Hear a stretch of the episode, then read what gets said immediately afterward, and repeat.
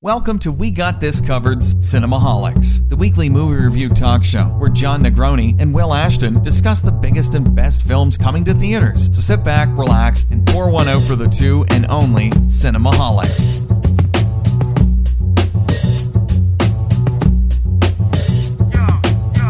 Welcome once again to Cinemaholics, the official podcast of WeGotThisCovered.com. I am John Negroni from the Internet, California, and with me, as always, he's a small town critic and he hates Mondays, Will Ashton.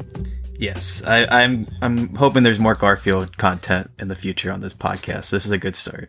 Yeah, before we know it, our name is going to change completely. and of course, uh, he's he's not just our sound master; he has the tattoos to prove that he's a sound master and works with audio. Maverick Hines. I do. That's real. I just got one. Yeah, you guys should look about at my. really? music. Yeah. Yeah, you guys should look at my Instagram or Facebook. It's uh, it's on one of those. Yeah, if you put your earphones like right against your ear, you can almost see his Yeah, tattoo. here I'll scratch the flakes from it. You guys will be able to see what it looks like. Uh, we have a great show for you guys this week. Who wouldn't we'll say see. that on the podcast? We don't know yet. Uh, we have so much to get to. We're going to be reviewing The Florida Project, Happy Death Day, The Foreigner, The Meyerowitz Stories, New and Selected, The Babysitter, and Mindhunter. It's a lot. I wouldn't be surprised if we don't get to all of that. But uh, and we also have a special segment for you guys coming up in the middle of the show. Mm-hmm. Uh, we're going to be. We had a conversation with Alicia Grauso. We had an on tap segment. On tap. We uh, we talked to Alicia about the Harvey Weinstein scandals um, that have been just kind of dominating the headlines lately, and uh, sexual assault across the board. And it was a great conversation, and she lended us she lended us a lot of insight. And uh, it's time to it's time to get into some housekeeping. Uh, we have a correction from last week's episode. Oh, Oh, yeah. yeah, I should- from I Will's do this one. blasphemy. Yeah, could- I yeah, go easy. I done goofed. Uh, yeah, I I goofed up last week. I accidentally said that. Uh, I, I how you pronounce her name again? Anna de Ana de Armas. Ana de Armas. I accidentally mistaked her for her co-star in Knock Knock, and I assumed that was Eli Roth's wife when that is not actually his wife. So I apologize for that mistake. That's totally my bad. I So so it- I yeah. it sounded right to me because I knew he was married to somebody from that movie. Yeah, and that leads us to an unfortunate part of this episode where we have to mention that this is Will's last episode. He's out. Yeah. he got he got cut. I guess. Sorry, Will. Yeah, One and I- done, I- man. Yeah. Uh, special thanks to uh, username Special K for correcting us on the YouTube channel. If you ever notice something that we say, if we done goofed, let us know. Except for me, I get a pass. I don't know anything. Yeah, if it, Maverick says it, we just assume it's false anyway. Yeah, so I'm sure don't have to Alex will email me privately and let me know. Also, so you guys may remember we had a little bit of a, uh, a little contest. Not even a contest. It was. I a don't want to. No, hold up. It was an experiment. I am so. Let me pull up some statistics. You keep doing your thing. I'm going to bring this up. All right. Well, the, we I'm made we made a rage. deal with Maverick Hines uh, on on air last week, and uh, the idea is that he his name is not in the intro for Cinemaholics because Uh, John hates me. Well, we what I've been planning to do is we're doing a totally new intro where nobody's names are mentioned. It's just going to be Cinemaholics and letting you know what the show's about, and then we do our names in the normal intro like we always do. And Maverick's like, "No, I want my name in the intro," and he was being really annoying. That about is it. not. So he was like, close if- to what happened. If, if he's like, he was like, if, uh, if I think the deal was 32 people, 32 of you listeners had to let us know that you want Maverick to be in any way that you want. Uh, Twitter, Facebook, email. We had two.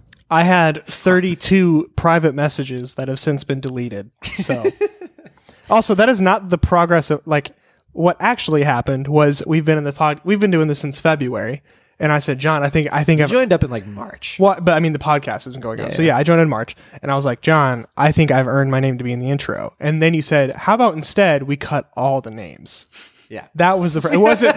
it wasn't like no, I don't want no names. I want my name. It. I wasn't like throwing a fit. I was just saying, hey, if there's names here, I should be it. And your result was, let's just cut them all. Well, we did a Twitter poll to make Maverick feel better, and unanimously, uh, not unanimously, but an overwhelming majority of you decided, eh, screw it, no names. Actually, technically, the Mavericks name should be in it. Did get outvoted because you voted for screw it, have no names.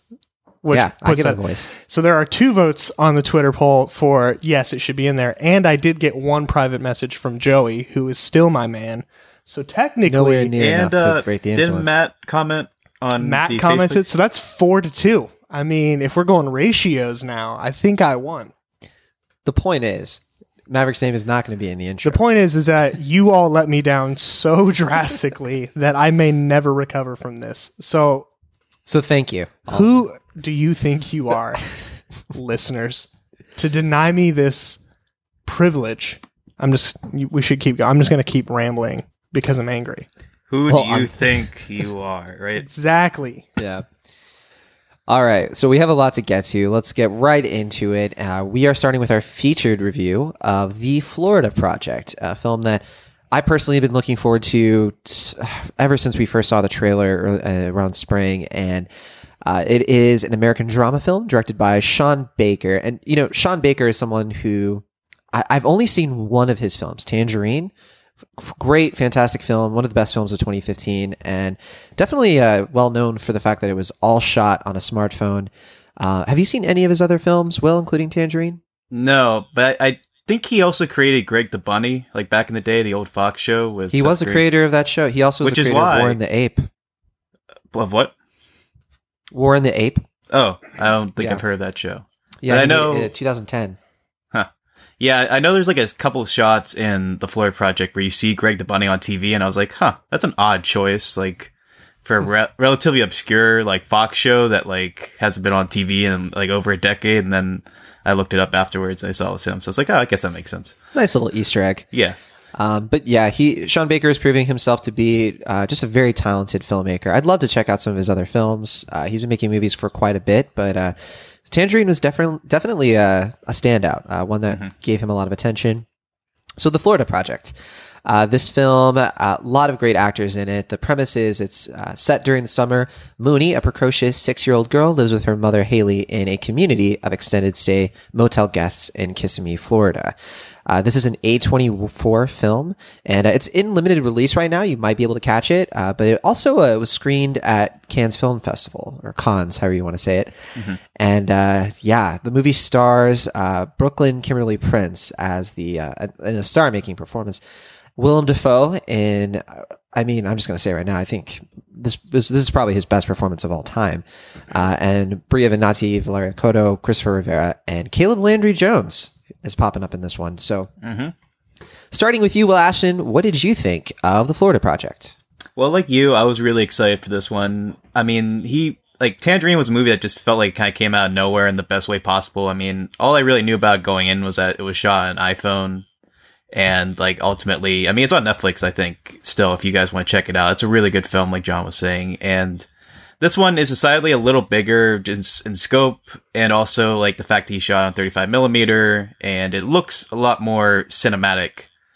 Uh, but at the same time, I mean, he really stepped up his game and produced, in my opinion, one of the best dramas of the year. I mean, he, I, I mean, I'm basically going to be repeating everything you said because this movie, I mean, I love how it used color. I love how it was able to focus on these kid protagonists while never feeling too cutesy or a little too like, like, uh, trying too hard to be charming. But it's, I mean, it, it just one that hits you right in the heart. I mean, it's, it's a movie that knows exactly what it wants to be. It has the characters in mind and knows them inside and out, and it produces just a really sweet, uh, I guess more bittersweet actually, drama that is going to, I think, be a pretty big crowd pleaser. Uh, I, I can see that. I, and, you know, you say crowd pleaser. I think it is a movie that is hard to watch. You know, At this times, is a movie yeah. because it definitely gets to the heart of like a very underrepresented part of, you know, American, you know, the American people. It, it is like a very uh, poverty focused thing and it, it, it addresses certain, it, it's uncomfortable is all I'm trying to say. I mean, what these kids go through and what they're doing. And there are times when you, as you mentioned, it's very charming. There are also very times where it's just heartbreaking. And I, I do think it's a very sad film, but it's also like, it's a film that opens with a really happy song. And so it's, I, I really enjoyed the entire experience for that. And, uh, yeah, I, I agree with you all the way. And I did a little fact check. Tangerine is on Netflix, so uh, Cool. worth checking out. Uh, Maverick, what did you think of the film? Um, I agree. Yeah, I agree with everything you guys are saying. I, I think it's it's a really cool way to tell this kind of story, like you said, John. This you know addressing things like poverty and you know kind of seeing um, this not commonly told story of people, but through the lens of like of small children and like you know, so you get this kind of like whimsical child childness to it, but like there's still some pretty severe and intense themes going on, and, and I really appreciated that. It was it was a really cool and unique way to tell um, this story, and I think every cast member did just such a fantastic job with with their role. Um, what's her name? Brooklynn Prince, the one who played Mooney. She did amazing. I, I mean, it's it's just crazy to me that these young children are uh, so good at acting, and I'm like, man, I can't like read lines. Like it's crazy. So I can't uh, even get people to vote for me in a contest. yeah, I can't get people to want to hear my name. So, but no, I, I just I, I really really enjoyed this movie. As you guys know, people who've listened for a while, I, I really love you know these kind of dark dramas. It's it's totally right in my wheelhouse. You know, things that tell a story, and this one did it really well. And I would see it again today if I could. Yeah, and it was funny. Yeah, I mean, it had funny moments. It had, like John said, some really, really tough moments. Um, you know, and what I liked about it is that it's not the most complex story in the world. You know what I mean? But there were still times where I was surprised, and I was still like, "Oh wow, I, I didn't see that coming." And this movie was leading to that clearly the whole time. So, uh, just really well done. I, I think it was a like a, it was just art. It was a really good piece of art. I think the last film I saw that showed the Florida, um, Florida, you know, like that, like a Florida trailer park or like Florida, like people living in motels in Florida was 99 Homes. And that was one thing that I did like about that film was that uh, it properly showed you a side of that state that you usually don't get, especially in or like like in Orlando, where Disney World is. That's a running theme here. Is like the tourists who come to this place, and this is one long strip with lots of touristy attractions, and you're watching the people who've slipped in the cracks and they're living there because they can make a living off of you know tourists, like selling tourist things and scamming them.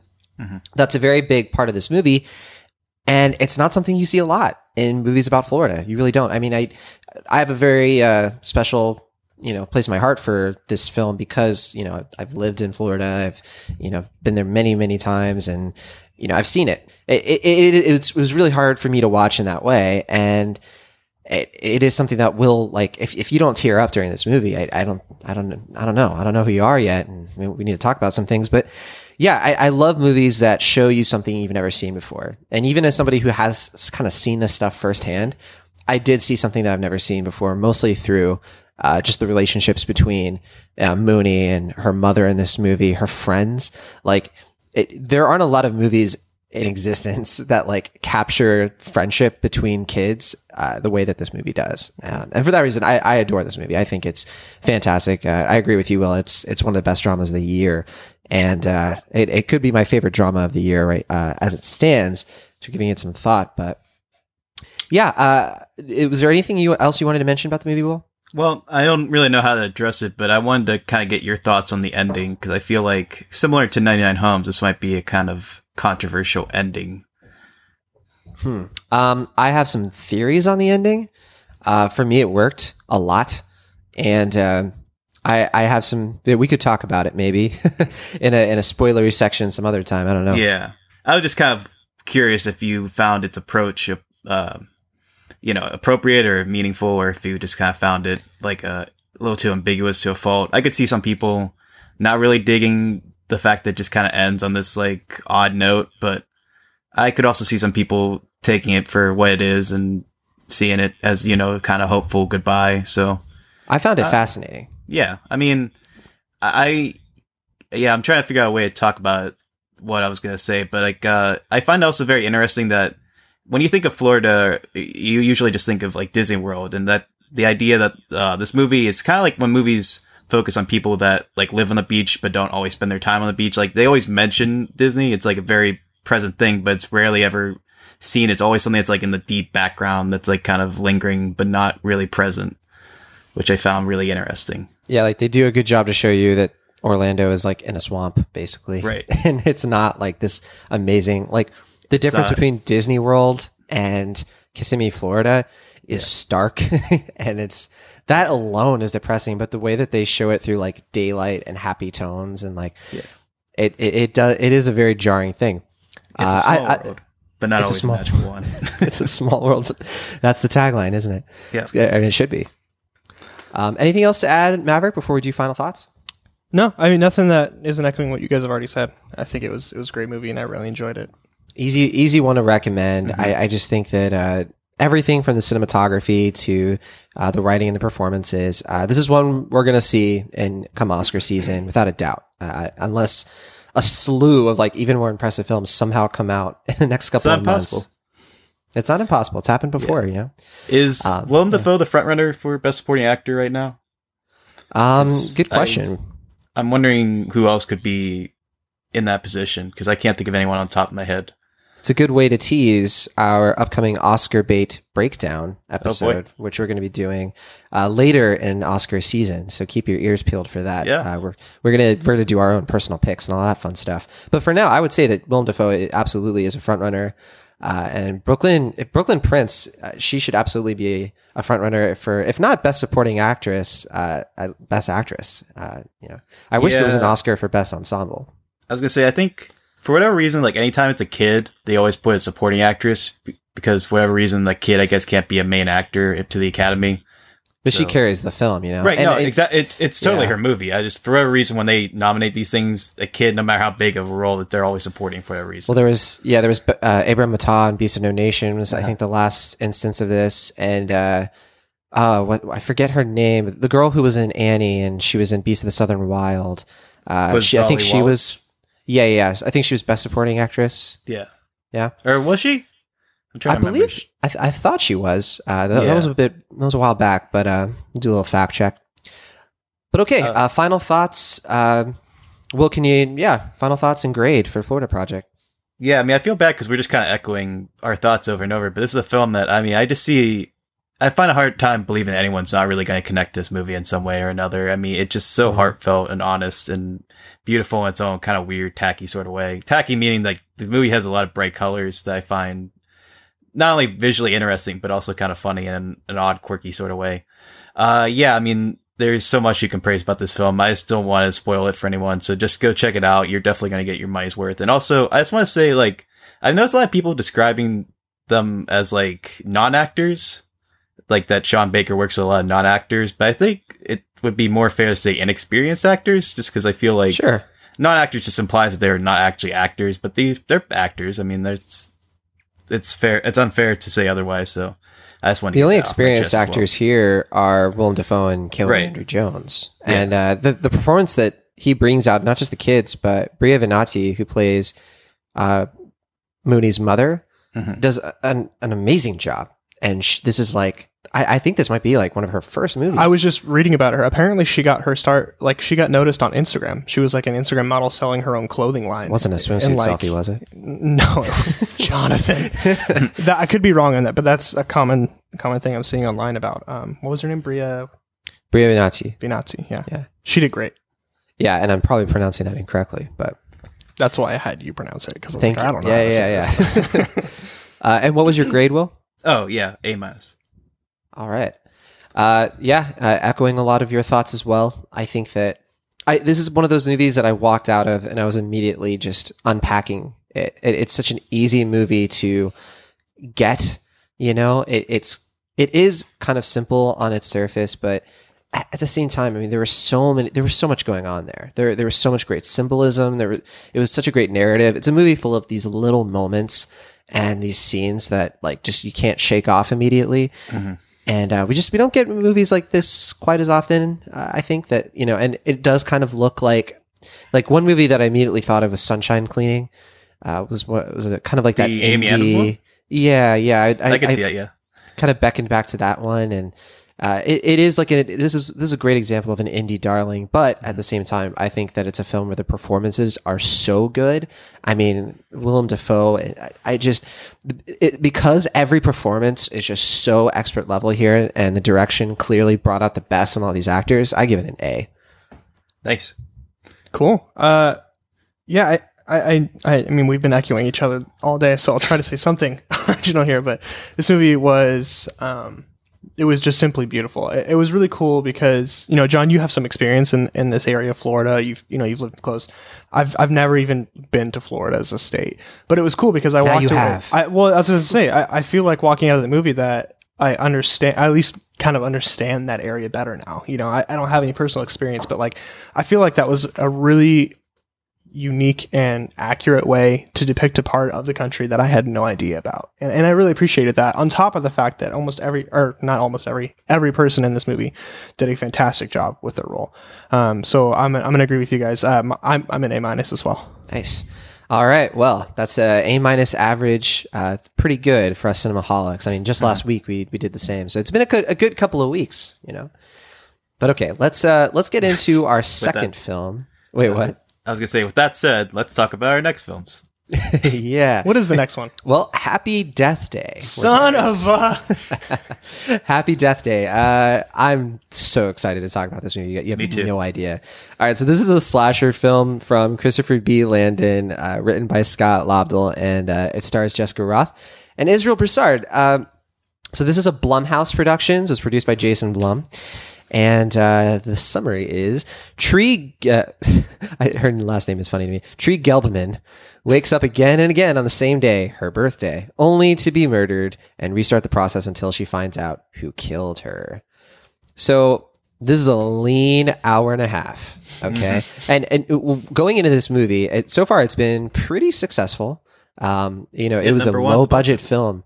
Yeah, number one at the box office, low budget of 4.8 million. It's already made 31. Um, so big success for Blumhouse. And this movie came out on my birthday, Friday the 13th. And Happy birthday, John. Happy birthday. thanks. And I just, we had to watch it for my birthday because obviously Go short.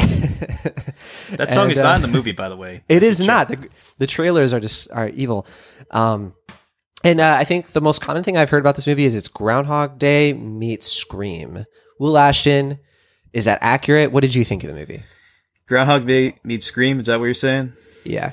Yeah, I was thinking more Groundhog's Day meets Final Destination. I guess just because of all the depth. I've heard that too. Yeah. Yeah. So, uh, yeah, I guess like you, I was really looking forward to this one. Probably against my better judgment, just because I do really love like that Groundhog's Day premise when it's done well.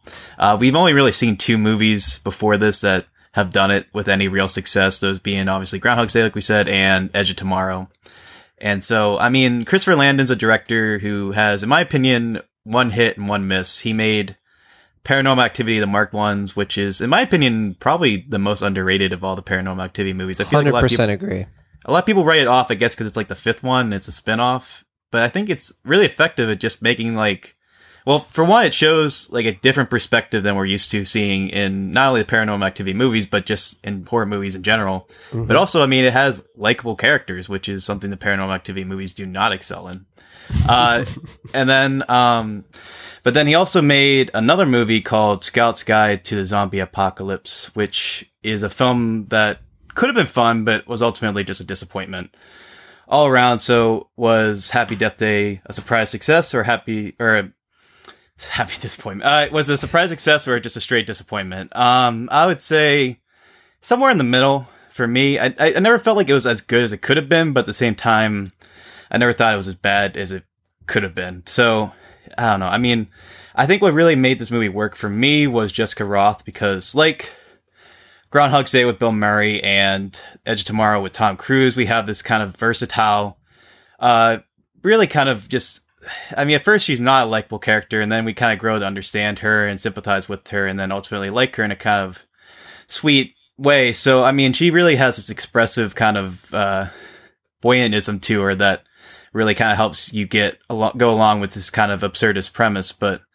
I mean, I, I thought the movie was funny at times, but never quite as funny as I was hoping it would be. And it really isn't that scary because I guess because it's PG 13, you don't really get to see a lot of the blood and gore that you'd probably expect from this premise. But at the same time, I feel like not having that blood and gore would also prevent the film from fetishizing, fetishizing the death to the point where it's just like watching all these terrible ways that she could die, like the final destination film. So I don't know. I'm kind of half and half with this film. Where are you standing on it, John?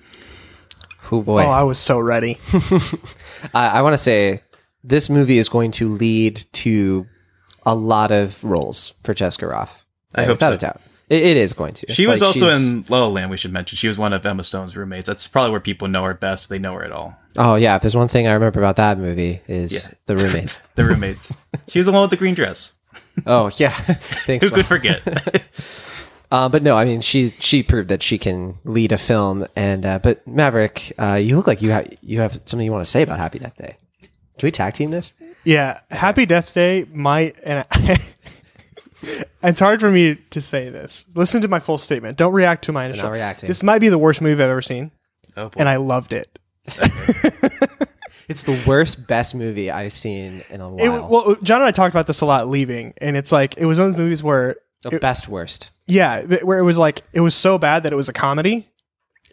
Like Will, you said that you didn't think it was all that funny and it wasn't really scary. I don't think it was scary at all, but I thought it was hysterical. It was his. You know like, how like when intentionally we, hysterical or unintentional? No, not no. intentionally. No, this no. was so bad it's good. you know how like in Transformers we all laughed at that point where Mark Wahlberg like did his ballerina twirl Yeah. and threw the sword or whatever. This was Well, that I for didn't 96 minutes. It was an hour and a half of that moment. Like Okay. it was just ridiculously like w- one thing that drove me crazy. And you know, I always find one thing that like I nitpick way too much. There are a few things in this one, but she was hammering in a screw at one point, and I lost my mind. Like I talked about that for like twenty minutes. But He was I like he was like calling people after the Yeah. movie. Like, did you know this? Yeah, I booked a session with my therapist. I was like, I need to talk. Like this is too much for me right now. Sorry, what will? But I was just gonna say, I think that's kind of the point, though, right? I mean, the film is not going for the serious tone. I mean, stuff like that I felt was intentional. It doesn't take itself seriously, but I don't think that we should look at this film and try to say that it was purposely being funny. I think it was No, it was purposely. funny.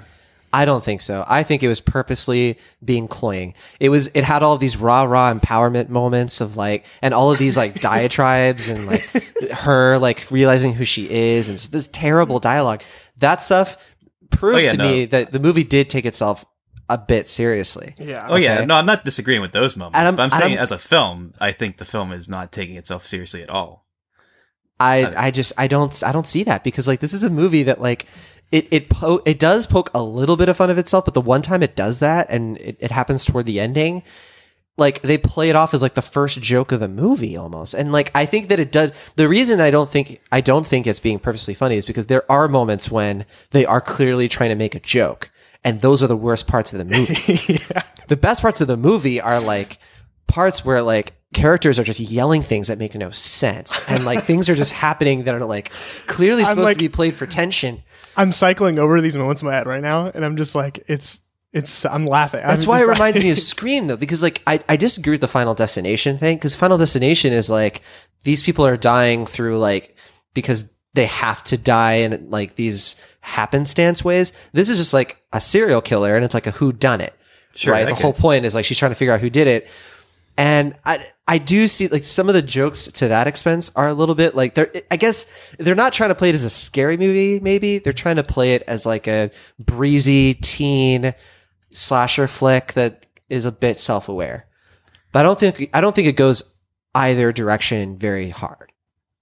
I don't know, but I guess I still disagree with that though. I think it is going for that direction. And I also like that this film does like I mean, it doesn't really necessarily explain why is this happening, but it does suggest that there's consequences for it happening. I can't really say in full what I mean by that because that would get in this kind of spoilery territory. But I feel like most of these films just kind of accept you, or expect you to accept the general premise, and this one has a little more fun with what would happen if that was happening to someone. Which I mean, I guess I, I'll give him props for at least trying something a little different with that regard. I think I think where we agree here is that I was Jessica Rothe? never I was never bored Sure, yeah, in the I agree with that. slightest. I was surprised that I wasn't because once I realized, like, 20 minutes in the movie, I was like, oh, this is the kind of movie we're watching right now. I was like, okay, so here comes the part where I don't care anymore. And like, I was in it the whole time, laughing most of it, but I was like, I was in it. I mean, this is this is one of the most quotable movies. I just there are so many lines, and I don't want to throw them out right now because I, I think it's the kind of movie I do actually recommend because it's PG thirteen. I'm glad it's PG thirteen For sure. because I think Will you touched on it really well, where it's like it doesn't fetishize like brutal violence against a woman. I think if it was R, that would have been really gross mm-hmm. and uncomfortable. Here, it's just you know it's played in a way that's you know it's PG thirteen. It's it's quick and it's easy, and like the point isn't her death being gruesome. The point is that she has to figure out who's doing this, and that's the right, way to go with the movie. But again, it's a bad movie. Yeah. Like it has terrible dialogue. It has some really bad production value. but it's it's so campy that you don't really Yeah, care. no, I was just about to say. I think the campiness is intentional, and if it's not, then I don't know. I mean, I I feel like if director Christopher Landon was in the room with us, and you were saying all these things, he would go be like, "Yeah, that's like the point." I'd be like, So- you're full of yourself.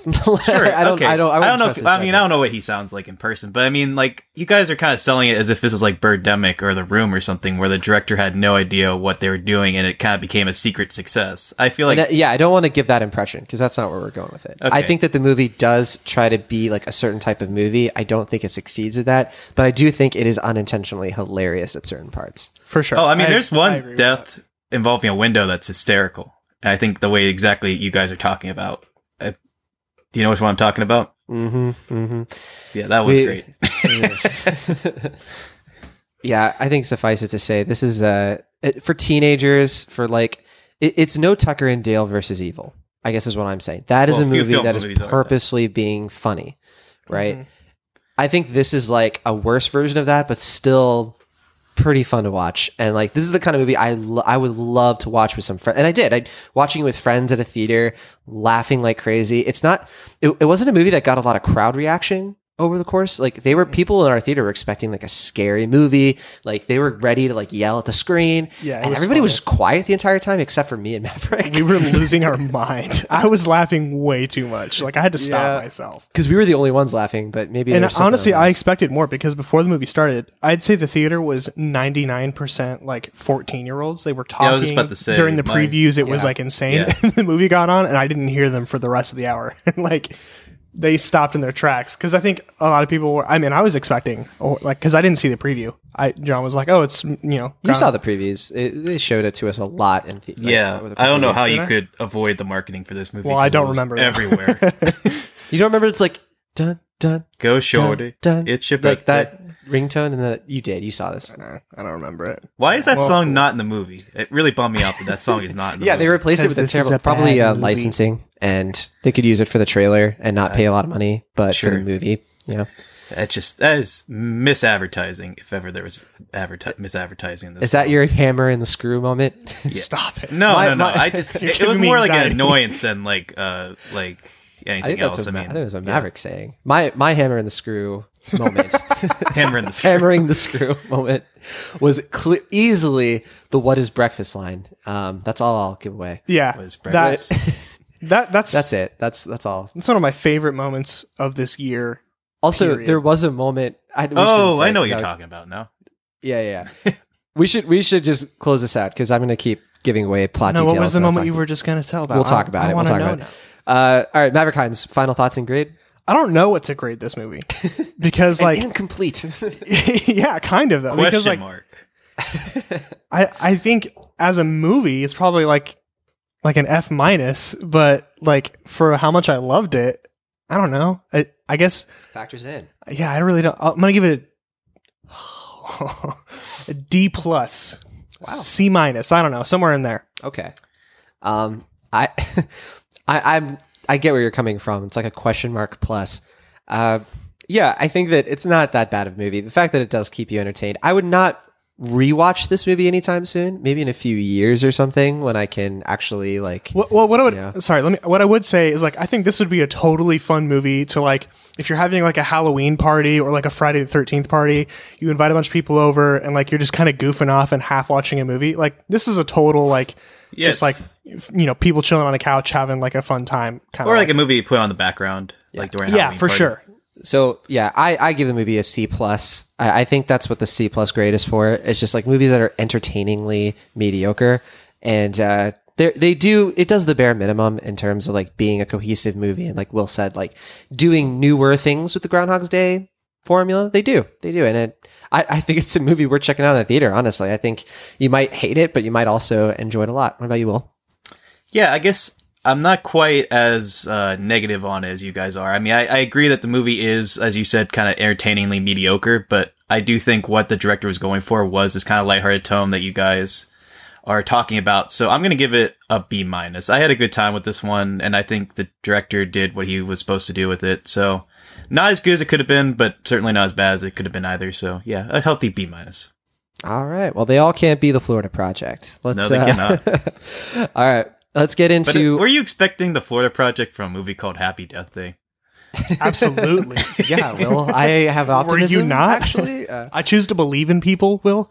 Yeah. Uh, before we get into the foreigner, uh, that is our third like medium review. Before we do our minis, um, big news, guys! Just dropped off the presses. You're Joe Jonas and Sophie Turner are engaged. Did you really just do that? Well, I I didn't even know they were dating. Is that a real Wait, thing? Joe Jonas ju- and who? Did we just stop Sophie Cinemaholics Turner. to talk about Joe Jonas? Sansa Stark from Game of Thrones. yeah. Huh. Don't you ever? I know. So how dare you? Who do you think you are? no, I, are? I was trying to figure out who it was. I missed the name, so Sophie 'cause Turner. it, it just yeah. threw me off for a loop. Like you were just talking. I thought it was gonna be like, "Hey, we're gonna have a new platform" or like whatever, and then you just dropped this like Big relationship announcement. gossip. That should be the one and only I'm time just saying, we ever say Joe Jonas on It's this just podcast. weird to me. It's like saying like Justin Bieber's engaged to Maisie Williams. Like, what? What do they do? They even know each other? I, I'm sorry, I, I just had to bring it up. I, We should just Yeah. use that for our on tap this week. I mean, that's that's important stuff. Just call um, Alisha again. Just like I know we had a serious discussion, but what do you think about this Joe Jonas news? we need the scoop. All right, let's talk about the foreigner. Yeah. Shall we Uh, move on and pretend that didn't just happen? I'm I'm going to do that. Yes. Um, okay, The Foreigner is a new action thriller film directed by Martin Campbell and written by David Marconi. Uh, it's actually based on the novel The Chinaman by Stephen Leather, and clearly they changed the name for, Yeah, for reasons for good be obvious. reason. yeah, yeah. Uh, it's a British Chinese co production. Uh, it stars Jackie Chan, Pierce Brosnan, Charlie Murphy, Michael McElhatton, Orla Brady, Tia Tao, and Katie Leung. And uh, it's uh, it's it's doing well overseas. It's so far grossed over 100 million. Um, but you know, it's getting kind of mixed reviews right now. Uh, I don't think it's doing super well in the US, but it had a very low budget, so it's it's definitely a successful movie so far. And uh, I'm really looking forward to talking about this one with you guys in particular because Martin Campbell directed my favorite film of all time and a couple other films that I really love. Uh, he directed The Mask of Zorro, my favorite film. really? And I Is that your favorite film? that is his We've favorite talked film. about this well. We, we I don't think we have honestly. Not I thought Toy Story was your favorite film. No, you'd think Like- that because you don't really know. No, no, no, no. I thought that's what it was. I thought I thought that's what you said in your book. Um, I said it's one of my favorite. It's it's one of my favorite. It's definitely my favorite Pixar film. Um, Okay, but no, fair Mask of Zorro is my favorite film of all time, and uh, I I like the sequel. Uh, he also directed that. It's not that great though. His last great film was Casino Royale, uh, one of the best James Bond films of all time. He also directed Goldeneye, the best Pierce Brosnan film, I would say. And uh, he's only made one movie that I think is really bad, and that's Green Lantern. Which So. is terrible. It's pretty bad. He, he's done some other films as well, but uh, those are the those are definitely the the highlights. But anyway, Martin Campbell trivia aside, uh, the movie itself is about, and this is the IMDb synopsis: a humble businessman with a buried past seeks justice when his daughter is killed in an act of terrorism. A cat and mouse conflict ensues with a government official whose past may hold clues to the killer's identities. Will Ashton, starting with you, uh, you know, first of all, wh- where are you a big Jackie Chan fan and Pierce Brosnan fan? How did how did you go into this movie and uh, what'd you think? Oh man, you know I'm a big Jackie Chan fan. Jackie Chan is one of my favorite people on the planet Earth. He is just a marvelous man filled with so many talents and determination. And I mean, he is probably one of the most charismatic people on the planet too. So like the fact that he intentionally kind of stripped that away from him for this very kind of serious, thoughtful performance. It reminded me a lot of uh, a movie I talked about already on the podcast called Aftermath from earlier this year with Arnold Schwarzenegger, where he intentionally kind of doesn't go or he plays against type for someone that's a little more thoughtful and um, internal. And I would say if this movie has any silver linings, it's definitely him and his performance. Uh, I will say that one thing that kind of distracted me is that it did feel like a performance. Like I never really felt like he was just embodying a different person. I just felt like he was acting the whole time. But I don't even want to let you finish that sentence because it's so wrong. But go ahead. you well go ahead go ahead say what you need to say no, no, I want you to finish your thing. okay but overall i found this movie i mean after the beginning i found it just to be kind of a drab uh disposable kind of action thriller which i don't know after a point I, I had trouble kind of keeping with it because i just didn't really feel like there was anything about it that i haven't seen elsewhere and i mean i thought like I said, Jackie Chan did a nice job. Uh, Pierce Brosnan is good as always, but I kind of just walked out of it like, yeah, that was two hours of my life spent. What, what so did we we can. He, Go ahead, Math. I, yeah, go ahead. You disagree with me on this one? You know, to make I, I'm trying really hard, Will. I'm trying Okay. really hard to give you the benefit of the doubt because you have never been more wrong. Okay. Oh, I'm just kidding. That's not true. Um, no, I mean, I, I, I can understand how you know you're, you're saying that you- this is not something that's new, right? You know, this you've seen this before, and and that's Right. that's true to an extent, right? I, I agree with you. that's that, why it's not an A movie. yeah, you know, it's A-minus not movie. it's not Florida Project. It's not you know groundbreaking. It didn't torment me, but I will say I I really really enjoyed this film. I had a lot of fun. I think this is a great example of like the trailer told me a story. I saw that story in the movie. It was exactly what I expected, and I loved every minute of it. It was it was fun. Um, I think this is some of like Jackie Chan's best fight scenes that I've seen, and that's that's a big like Ever say. like at 60. well, I just mean like in the fact that Well, know, they were scenes. yeah You know, they were tied to the movie. They weren't just like here he is doing these like obviously choreographed crazy stunts. Yeah. and what I can appreciate get- about I can the- get behind that. and I think John, we, we talked about this a little bit afterwards too, was the the fight scenes. I don't know, they just seemed more realistic than than what I've seen him do before, which I which I really liked. It kind of had this like, like I believe that's how, like a man with Jackie Chan's past in, in or with uh what's his name Quan. Yeah. Is that his character with Quan's past in the like? That's I believe that's how a person in his situation would fight. Like, uh, it just seemed real to me, and I and I appreciated that. And the action was good. You know, it wasn't like the most complex story in the world, but it was still really entertaining. I was never bored, and like I don't know, it just like I I I thought I was going to see a movie. I saw what I was expecting, and I enjoyed it. I, you know what? I want to jump on something here because the fact that like I think we can agree that like we've seen movies like this before sure. with this kind of like you know complicated political thriller plot, which is what it is. It's not a full on revenge thriller. It is a Jackie Chan plays a guy who terrorizes a group of people in order to get information while this more complicated plot is going on in the background. And that's really the thrust of the movie. I have seen that in other movies before. I've seen it in movies though that are do a worse job at it that aren't as fun to watch. And I think the fact that Jackie Chan brings the movie to life and adds an element to it that I, I think what he does here makes the movie more special uh, than the, than I think the the individual threads. I really, I, I honestly, I really dug the conflict between the British here, the Irish, the IRA it was something that just felt well realized and like you were talking will about how like the reason you like happy death day is because you know landon was he, he was doing something he was intending to do. And that that's what i respect about the foreigner is that you get exactly what you want out of it. Now is it a profound movie that's going to change your worldview? And no it's it's a theater movie. It is a like it is a movie you can sit down and just take in have a great time. It's if there was one thing that I could say that did bug me about it was it was a little bleak, and I, I do A little bleak.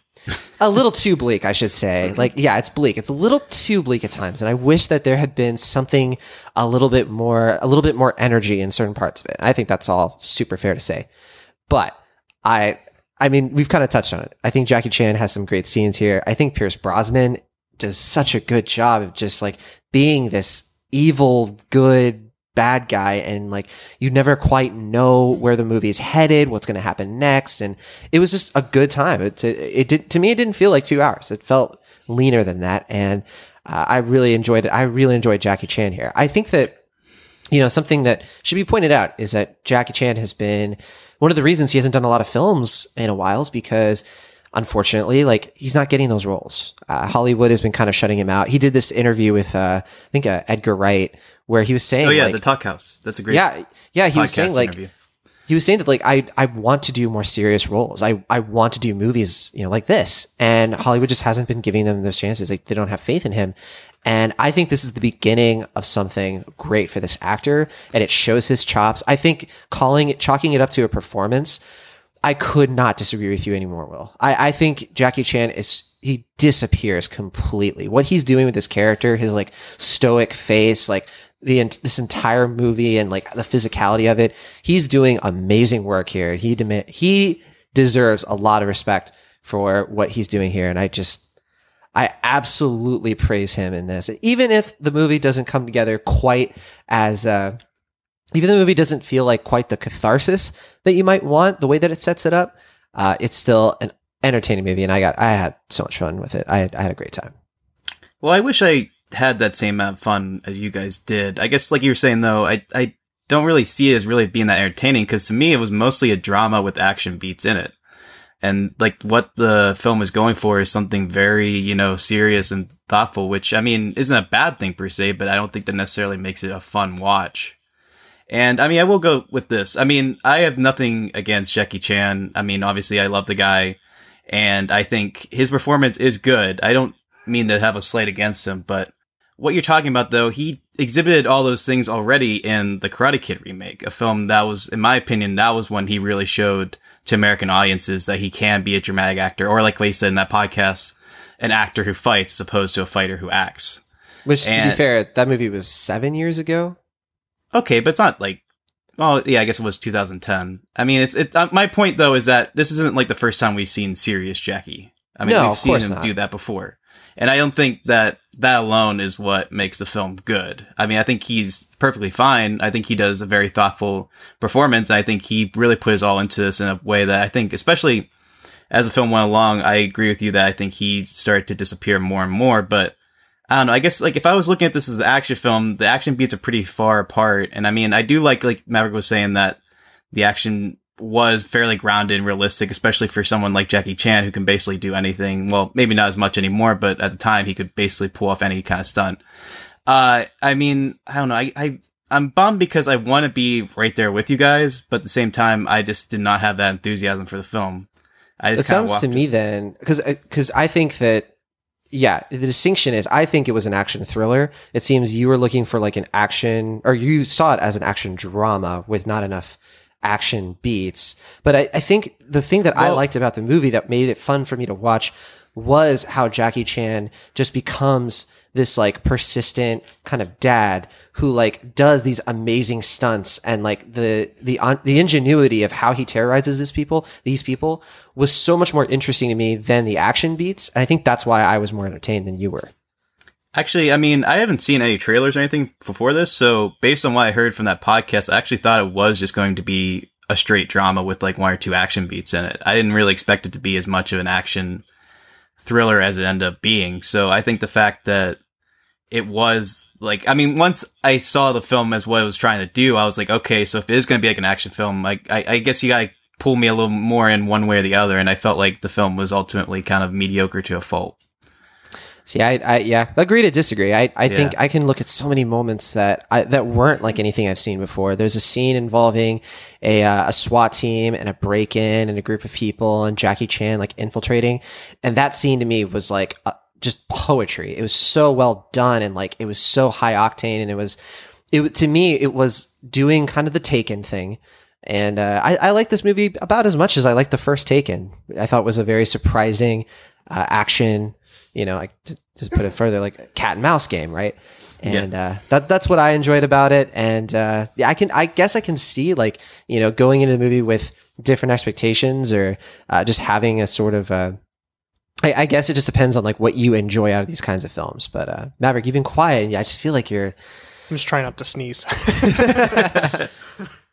Sorry. Uh, no, I mean, I, like I like I said before, I, I agree with you, John. I, I just I think this was. I've already said it. You know, I, I I went in expecting this movie, and I got what I was wanting, and that just made me really happy. And, and I I wasn't bored with it. I was um, also like just props to Jackie Chan for being you know a thousand years old and still like kicking people's 61. butt. Yeah, Yeah, I was same say thing. 61. Give him some credit. Yeah. um, we can cut that as your final thoughts and uh, anything to add. And then great, No, that was good. Uh, my grade would be B plus. awesome. Uh, what about you all? Yeah, I guess I don't know. Like I said, I'm really bummed that I am not in agreement with you guys. I just didn't quite find it as captivating or as thrilling as you guys did. I mean, it's if we're looking at it exclusively as a vehicle for Jackie Chan to do something more mature and thematically compelling, then sure. I mean, it's it's definitely a good role for him, and I think he makes the most of it. I just wish that the film itself was more interesting or a little more dense in some way or another, at least, or at least just a little more original, I guess. So, so for me, it's like a tepid C plus. Although I will say, I mean, Jackie, please, by all means, keep doing more dramatic stuff like this. I think you have a knack for it, and We I all hope- want that. I, I mean, just in general, I think Jackie Chan should be in every film ever made. So if if he can just be in more stuff, that's great. Imagine Jackie Chan in the Florida Project. Oh, that'd be amazing. Like it's Yeah. one of the residents or something. That'd be awesome. Ah, the, the assistant manager, maybe. Yeah, Fighting the pedophile guy. That'd be amazing. he just So- just beats the living hell out of him. Um, yeah, I think I think we just disagree on fundamental things here. Um, no issue with that. I, I just think that it is interesting, and I think that it is like a movie that does things I haven't really seen before. And even when it does things I've seen before, it does them so well that uh, you know it it shines out on its own for me. Uh, I really dug this film. You know, I I've been wavering between B and B plus. You know, I, I think I'm going to go with my gut and say it's a B plus here. I, I I do think like yeah, it's not the most profound, amazing. I don't think it's like all that captivating, but for what it sets out to do, I, there are enough scenes in here that like took me by surprise that I, I dug it like crazy, and uh, I recommend it to anybody who is a fan of Jackie Chan. I think you'll get something out of it, and and a fan of Pierce Brosnan, and uh, you know j- just Martin Campbell's filmography in general. Uh, definitely worth checking out, in my opinion. But okay, that's the foreigner. Um, that'll do it for our, our triple threat this week. Uh, when we come back, we are going to do our mini reviews for a couple of things, and then that'll be the show. So uh, don't go away. We'll be right back.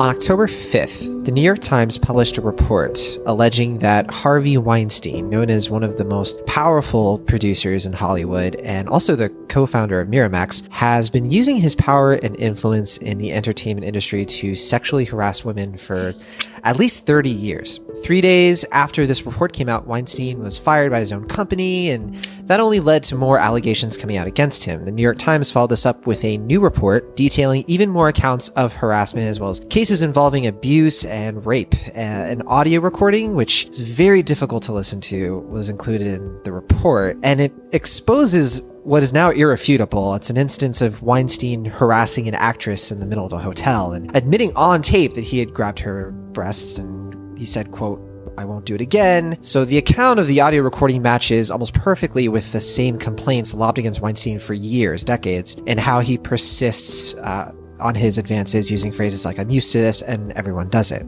Since then, even more actresses, uh, high profile actresses as well, like Gwyneth Paltrow and Angelina Jolie, have come forward and shared their own stories of how Weinstein harassed them, offered opportunities, coercing them into inappropriate contact. And the Weinstein story, notably, has grabbed national attention at this point, but it's only one of the more recent dominoes coming down in similar cases of sexual harassment in the entertainment industry. Harry Knowles, a very well known film critic from Ain't Cool News and co founder of Fantastic Fest, he was actually removed from the Austin Film Critics Association uh, just this past September after allegations of sexual assault. Uh, Andy Signore, the co-founder of Screen Junkies, and you know, to be perfectly frank, someone I've personally collaborated with, uh, he was fired by Defy Media after just a flood of abuse accusations that went public, and there are plenty more examples, unfortunately. For On Tap this week, I am speaking with Alisha Grauso, editor at large of Movie Pilot and a previous guest on Cinemaholics. Alicia, welcome back and thanks for coming on the show this week to talk about what is frankly a very uncomfortable subject.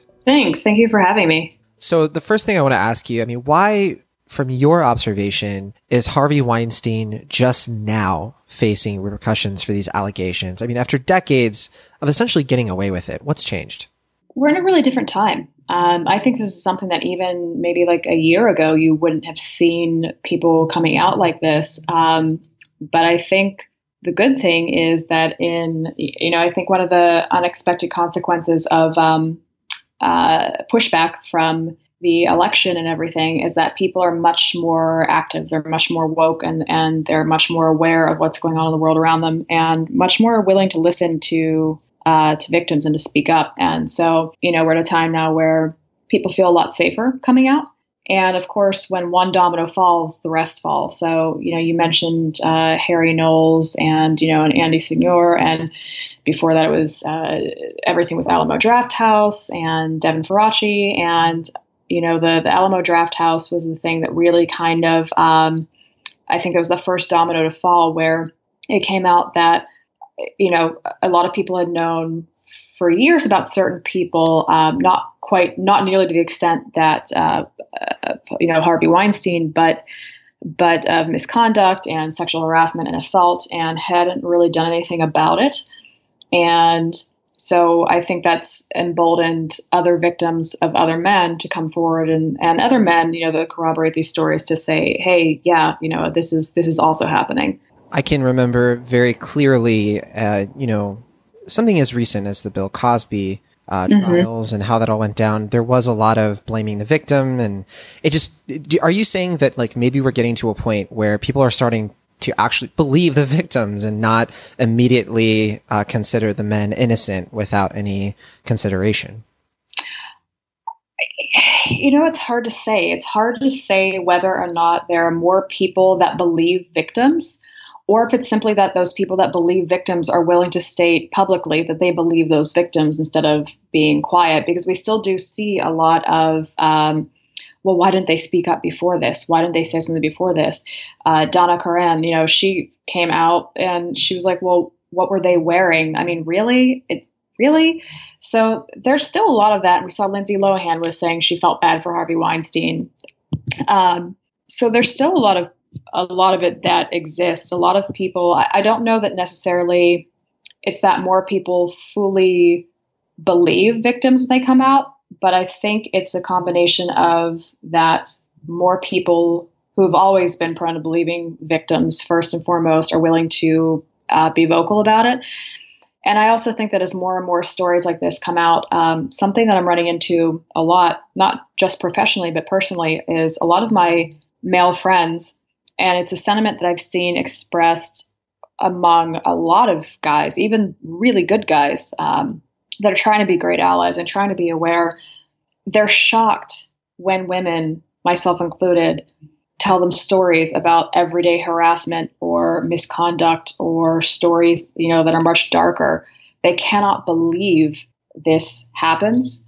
But I think what they're finding is that as more women are being um, you know, uh, are comfortable enough to come forward and tell their stories, it's really hard to deny that this is a pervasive problem when so many women have the same kind of stories.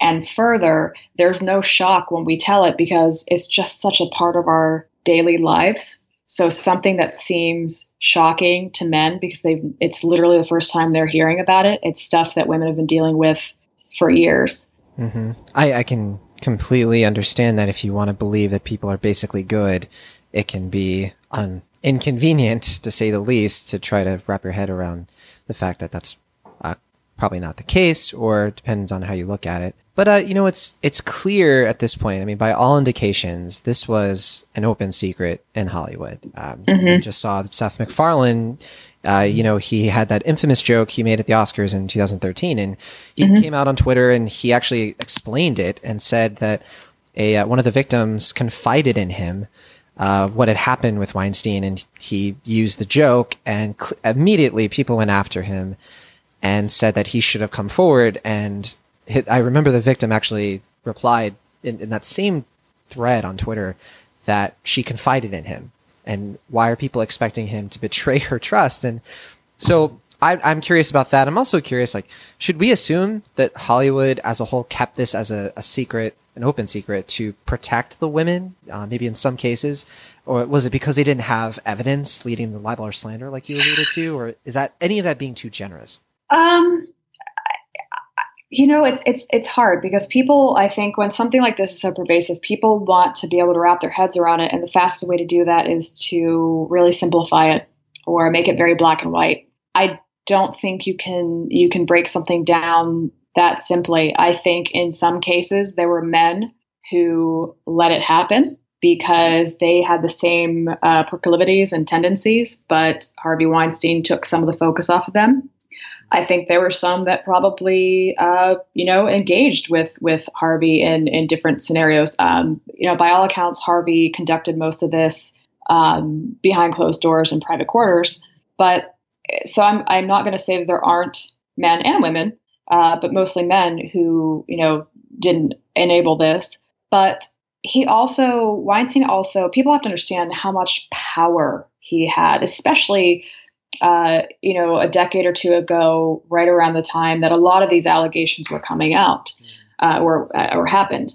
Um, he had enormous control and influence, and it's really hard for somebody, even if they know, if a friend told them or whatever. One, you can't really go on record speaking out against somebody like Harvey Weinstein if you're a low level executive or you know an actor or actress trying to break into the industry you'll get crushed. It's it's print or it's libel uh, slander um, especially if the victims themselves aren't willing to corroborate your story because you have no evidence to back it up and then your career is destroyed your reputation is destroyed and you no longer have the ability to be in an industry and you know affect change.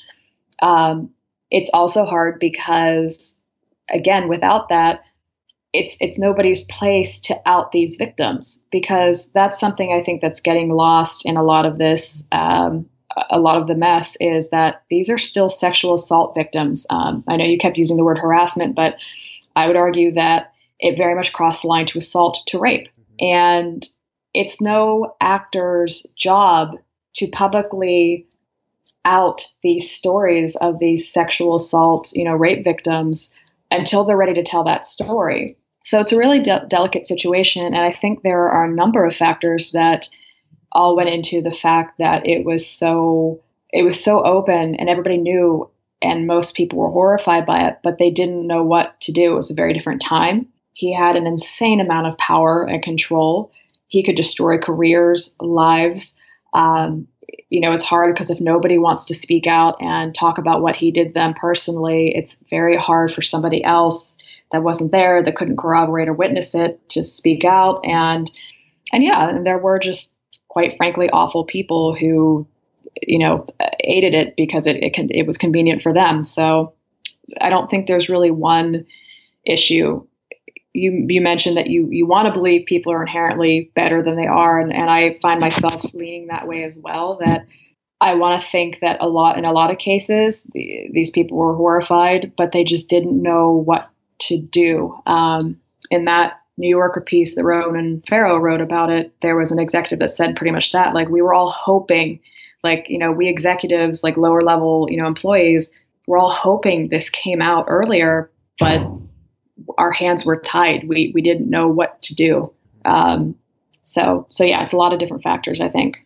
I really see what you're saying in terms of just the power that he had and how it can be very difficult to, you know, consider putting your story out there, you know, before you're ready. And in terms of, you know, because we're also talking about smaller cases, ones where, you know, maybe the person didn't have that much power, arguably. So mm-hmm. thinking of Defy Media confronted in, in August.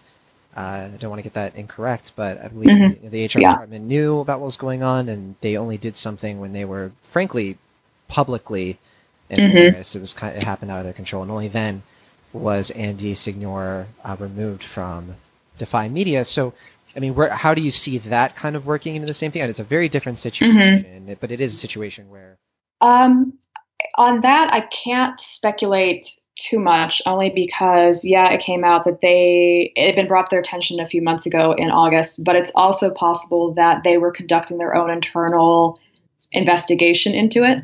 Um, and it wasn't that they hadn't planned on doing anything and they only happened to get rid of him when it came out publicly. It, it, I, don't know. I don't know the backstory there. Um, and I can't say. I don't think anybody that's, you know, doesn't work for that company or have a friend of that company would know. Um, yeah. But I, but I also think that um, in a lot of these situations, I mean, on the other hand, you know, that that's the more generous uh, reasoning on the other hand, Andy was the face of Screen Junkies and Honest Trailers. And it's hard to go, okay, well, we're to, you know, get rid of the face of our brand, essentially, um, be because of this. Um, and also, I, you know, it, it's I don't know. It's it's hard. It's really hard to say again. And I, I know I'm not really giving definitive answers here, but I think it's because this is such a pervasive situation that it really requires a lot of thinking, and there are no hard and fast rules or answers. Part of it too is that you know people are like, well, how, why didn't somebody see? Why did nobody know? How come nobody noticed? Predators don't prey on people in public. They do it behind closed doors, and they prey on the weak. and the powerless and the ones that are easy to control and scare into silence and submission. That's why they're the predators. And so, you know, it wasn't like Andy ever did what he did, you know, in the middle of an office meeting. He did it, you know, via email or messenger or, uh, you know, one on one. And it's the same with all of these men that they're not stupid, they're predators. And they're not going to prey on somebody that they know is going to run right to the nearest outlet and talk about it or tell people. They're going to wait and prey on the ones that are brand new in the business, that don't know how it works, that haven't quite figured themselves out or can stand up for themselves. That's why they prey on the 20 year old intern and not someone, you know, generally like, you know, older or more established. It does seem like accounts of this kind of the sexual assault, they're they happen everywhere in every institution, uh, every political affiliation, every industry, really. Uh, you know, everywhere from you know thinking of the Catholic Church in the early 2000s and still ongoing at Washington D.C. and Hollywood, everything. That tells me that this is a prevalent issue among not just men in power, but simply men in general. Uh, far more often, I think it's fair to say, than the reverse with women. So, mm-hmm. you know, what can all of us, especially men, what, especially a lot of men and, and women who are listening to this, what what can they do to make any sort of difference in stamping this abuse out? Uh, what are what are any actions we can take? There's a lot. I think one is believe women, believe women and victims in general. Because Terry Crews uh, came out just yesterday and, and, he described his own story of being uh, molested at a party by an, a different Hollywood executive who who grabbed him by the genitals Terry Crews is a 240 pound black man. If he can be, uh, you know, abused and feel ashamed and feel guilty and not speak up because he didn't think anybody would believe him, imagine how your five foot tall, 105 pound woman feels, you know? And so, um, so I won't say necessarily just believe women, but I will say, you know, mostly women, um, but believe victims. Nobody gains anything by coming out and admitting to sexual assault or rape you know, very, very rarely. There's the whole crap about like, well, what about false allegations and accusations? When have we seen like the first reaction to people is, well, why does she wait so long? Well, what was she wearing? Well, how did she lead him on? Well, then why does she star in his movies? Why didn't she say something? We've seen that with Harvey Weinstein. So I, I would say number one is believe victims when they come out. Um, two, I think a lot of it is the problem is that um, you know, you, you said it's not men in power, but I would disagree because I think even at, you know, a, an outlet or, or something like Andy Signore, that was still, he was still in a position of power to that woman, to those girls, those interns. He wasn't on the level of Harvey Weinstein, no. But in his little sphere, he was still the one in charge, the one that had all the power in that context, in that situation. Um, so I think another big part of it is more women in positions of leadership more women in executive roles, more women that are able to directly influence the culture of a company from the top down. So I think that's a big part of it. Um, you know, listening to victims, more women in in positions of power and influence, and a big part of it too is is also just changing the culture of just women it's toxic toxic masculinity where women are looked at as objects to be won and you know objects that men are entitled to and not people worthy of respect in and of themselves. So it's it's changing mm-hmm. that that mindset as well especially in an industry like hollywood where the physical beauty of someone is a commodity as much as their talent or their skill especially for actresses who basically you know once they hit past age 35 try good luck trying to get a movie role you know you're past your expiration date and if you're not beautiful, then it's hard for you to role as well. It's not fun to talk about, but I know a lot of us, you know, you as you know, as you well know, have been that's all we've been talking about in the last few weeks, and it's not fun, and it kind of makes you sick to your stomach and angry and frustrated. But I, it's a conversation I think that is long overdue and something that we'll continue to have over the course of months, if not years, I think. But that's what ha- that's what has to happen to change, you know, an industry that's kind of been built on sexism from the start.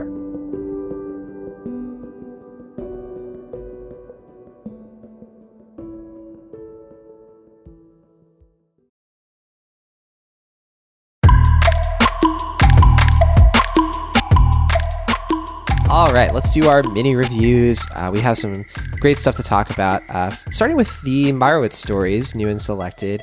Uh, Will, I, I I'm bummed you didn't get to check this one out in time. I am too, because I've heard nothing but great things, especially about Adam Sandler's performance. Well, I'll say I, I don't love the movie quite as much as most critics. Actually, I was kind of surprised by that. I- So I saw the movie. Well, I, I saw the movie like around the time when the first reviews were coming out, and Okay. I, I I really like it. Uh, so this is a uh, a comedy drama, dramedy. Uh, it was written directed by Noah Baumbach, who I love his work. I I, I really do. I love. Uh, you know, he he's a big reason why Greta Gerwig is now writing and directing films. You know, like he really like has elevated her as an indie darling, and uh, I love uh, his last film was uh, While We're Young, I believe, and uh, that was one of my favorite movies of 2015. Oh, really? I think I think he does a great job uh, directing Ben Stiller, uh, who is in this movie, The Meyerowitz Stories, and I mean this this movie it, it stars Adam Sandler, Dustin Hoffman, Elizabeth Marvel, Emma Thompson. I mean, so many great actors, and they're they're just these dysfunctional. You know, there's a, it's a dysfunctional family, and they're kind of dealing with each other's drama. It's a blended family, and the the big takeaway for Meyerowitz is Adam Sandler's performance because you expect Dustin Hoffman and Ben Stiller and Elizabeth Marvel to be really good. You just do. Like it, the, you, you, at this point, even with Stiller, I think he's proven himself to be a compelling actor at least half the time. So like when he stars in a movie like this, yeah, in a Baumbach film, he's going to be good. I think uh, Greenberg probably proved that. Yeah. And, uh, that's probably yeah. one of his best performances in Greenberg, I'd say. And you know, I, this movie kind of is in the same boat as Greenberg for me, where I, I really respect it. I really appreciate it as a movie. I, I don't think it's really all that great. Uh, I think that uh, the the movie itself is, uh, like I said before, it's about a group of siblings. So Adam Sandler, Ben Stiller, and Elizabeth Marvel are these three siblings who they kind of live in their dad's shadow. Uh, their dad is Dustin Hoffman's character, who is this like you know, he's a sculptor, you know, this artist who never quite really made it. Like he peaked in his career at a point where like he's still known in the art community. He reached some success, but like you see it in like his cut, like Judd Hirsch plays, uh, a contemporary artist who did actually hit that success. So the film kind of shows you the disparity between the two, these two guys who are friends. And, um, I should also say there are a lot of other actors in this movie. Uh, Grace Van Patten, uh, who I think this is her, I think this might be her first film, plays Adam Sandler's daughter. And Adam Sandler is, by the way, is like this. Uh, he's this musical. He was a musical prodigy, and he, like his dad, like he just never quite like took it anywhere. Uh, he was far less successful than his father, though, to be clear. And you kind of watch his struggle as like he's the oldest sibling. He and his sister, um, they have their own mother, and Ben Stiller's character. The, you kind of watch these siblings reconnect um, and kind of deal with like a lot of their past demons. You see Ben Stiller and Dustin Hoffman just go at each other uh, emotionally, and it's it's a lot of drama. It's a lot of interesting humor, um, and I think that uh, I think most people will really dig it. I I, I just think that it's a great ensemble. Uh, I don't want to give away some of the cameos. But it's one of those movies, you know, it's, it has a very interesting structure where everything's separated out into chapters. It, it has like these great performances and it, it's a good runtime. It, it kind of, uh, it, it's a bit like Return of the King in terms of how many endings it has, but uh, it mostly works. Right. The thing that really holds it back for me, and I think, I think why I disagree with some critics on this, I, I think that it does a poor job with Elizabeth Marvel. You know, you have this third sibling who the movie just consistently remember like ignores her and i think that's what they were going for is like she's kind of this mousy quiet character and she gets like a micro chapter and she everything about her always funnels back up to the two leads uh, ben stiller and adam sandler and I, I just think that like she's like this missing ingredient that really would have made this movie one of Baumbach's best but as it stands i think it's one of like it's in the middle of his filmography which is not saying anything negative. I, I think that that's an achievement. I think Baumbach's a great uh, filmmaker. And uh, I absolutely think, I mean, the fact that it's on Netflix, it's a must watch. And I, the things that you're hearing about Adam Sandler giving a really good performance, totally, totally accurate. I, I, I could see him getting some Oscar buzz for it. I don't think it's, I don't think it's really the best performance of the year or anything. I, I don't think that he could win an Oscar for this, but I do think it is impressive that he is, you know, he's doing this without playing too much against type. Because you're watching you might be thinking oh so it's adam sandler doing something totally different it's not really it's kind of the evolution of adam sandler you recognize the actor in this, but he disappears. Uh, you know, we always say that on Cinemaholics. It, it is a hallmark of a good actor. It's like you forget the actor on screen. And you do that with Adam Sandler, but you also see his strengths. I mean, he's built up a halfway decent filmography over the past couple decades. You know, I, I think his last really good movie, I, mean, not everybody agrees this is really good, but I really liked Funny People. I think totally there might agree. be like, I think there might be like one movie in between I'm forgetting that he's done that wasn't that bad, but I mean, that was Reign eight years me? ago.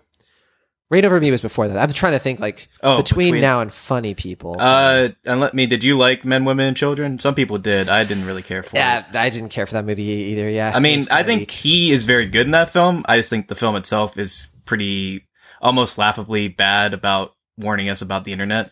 I think and even I, Maverick made would, a joke about that at one point, like about Jennifer Garner's character. I would carry that over to Sandy Wexler. You know, a movie that I liked a bit more than you guys. And oh yeah, that's right and even then, I think that, that like this is obviously a more serious performance and it works a lot better. And uh, Punch Drunk Love, if we're talking about yeah, one of my favorite movies. movies. Like, yeah, the guy the guy has talent. It's just that like you know for whatever reason he doesn't uh, he doesn't always get the chance to utilize it. He's kind of you know. I think he is someone who can act. He just doesn't always choose to act, or at least maybe. Or I'll put it this way: maybe he doesn't always get the chance to prove his talents, like you were saying. Like he yeah. has proven like could be his fault, could be someone else. I don't. Know. I don't know. I mean, like, he's written most of his own films, and I mean, I think he has made a comfortable brand for himself in the Happy sure. Gilmore. So, I mean, I'm not gonna say it's like he's like a victim here. I think he's chosen the life he wants to live, and that's something that's explored pretty much in Funny People. Uh, but I could but, see like Hollywood sort of rejecting him, and like you know filmmakers like Baumbach, you know, not right, yeah. working with him because they don't take him seriously. I could see that too. And I think that he understands that now, and I think he's at a point where he's like middle age. He can't really play Happy Gilmore, Billy Madison anymore. I mean, he can to an extent, but not really like in Just a way fine. that ha- that uh, not he he's not that actor anymore. So I think he understands that he has to get into these more mature, you know, uh, like you're saying. I think this movie, from what I've heard, is playing with his image in a way that is familiar, but at the same time kind of different. So I guess it's like the third chapter of his kind of evolution, like with Punch Drunk Love and Funny People, they did similar things. They took in different directions. So I'm, yeah, I'm really excited to see this one. If not only for Adam Sandler's performance, just because I do like Noah Baumbach a lot. What would you say is your favorite film of his? I was going to ask you that before. My favorite, um, well, it would have to be probably Frances Ha. Okay, Frances Ha. That's that's yeah. good. That's probably um, my favorite too. Or I really dug that one. It, it's any any film he's done with Greta Gerwig. okay. Did you like Kicking and Screaming though? Oh sure. That's a really I, good one. Yeah, it, eh, honestly, like there aren't a lot of films of him that I don't like. Um, yeah, I think okay. the only one I don't really care for is Margot at the Wedding, which I think was kind of a missed opportunity, but it had a good. Bad, it had a good Jack Black performance. I'll give it that much, yeah. and a good Nicole Kidman performance. Uh, All right. So yeah, I'm yeah. excited to see this one, and I'm a little bummed that you didn't love it, but I'm definitely excited to see it nonetheless. I did like it a lot. I gave it a B. Okay, uh, cool. a very solid B. And uh, like I said, it's on Netflix. I, I absolutely yeah. recommend it, especially if you're an Adam Sandler fan. Um, but if you're even a Dustin Hoffman fan, I mean, these are all great performances. They're yeah. all good reasons to check it out. But okay, Will Ashton, you saw something else, a new original movie, another new original movie on Netflix called The Babysitter. And this is one that's not been on my radar. Uh, walk us through it. uh, there's probably a good reason for that. Uh, this is a new film from another auteur, uh, and McG, I'm being oh, facetious, man. of course.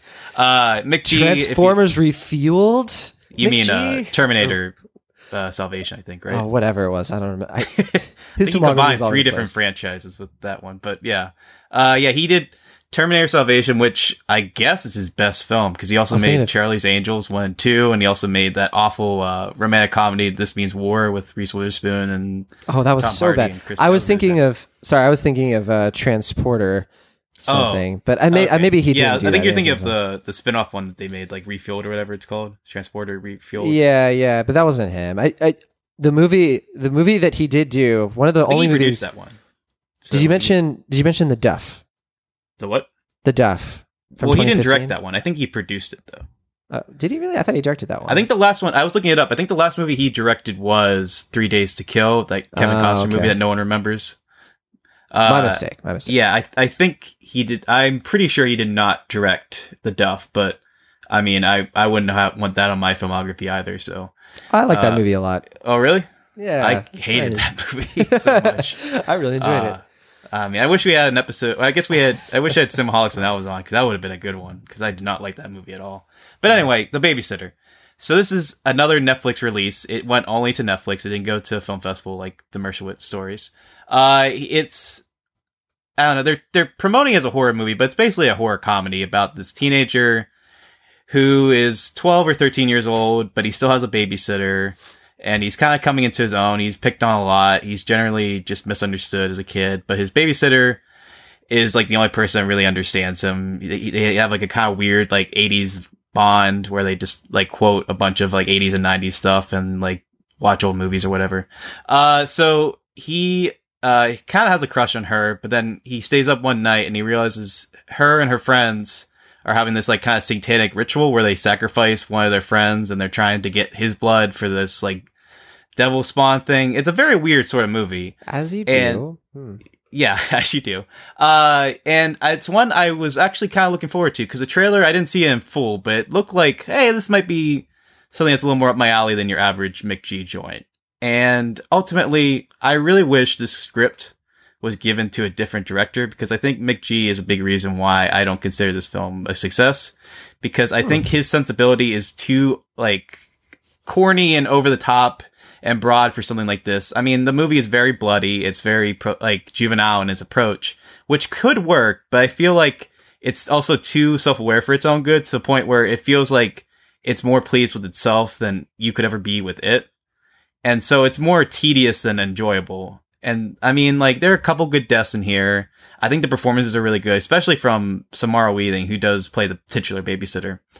Uh, but overall, I just, I don't know, this one kind of just bummed me out because I wanted it to be kind of good. I wanted McG to have one good film on his directorial resume, but I'm afraid this was a close but no cigars, uh, film for him. So I'm going to give it a C plus. I, it's interesting that the there's a lot of the same cast from the Duff, and uh, you know I Well, Bella actually Thorne, I guess, and, uh, Scott or Robbie, Robbie Amell, he- Amell. Yeah, Amell. Yeah, uh, it, it is very interesting, and this was. I was just looking it up. Um, you know, this script. I mean, they've been they shot this movie years ago.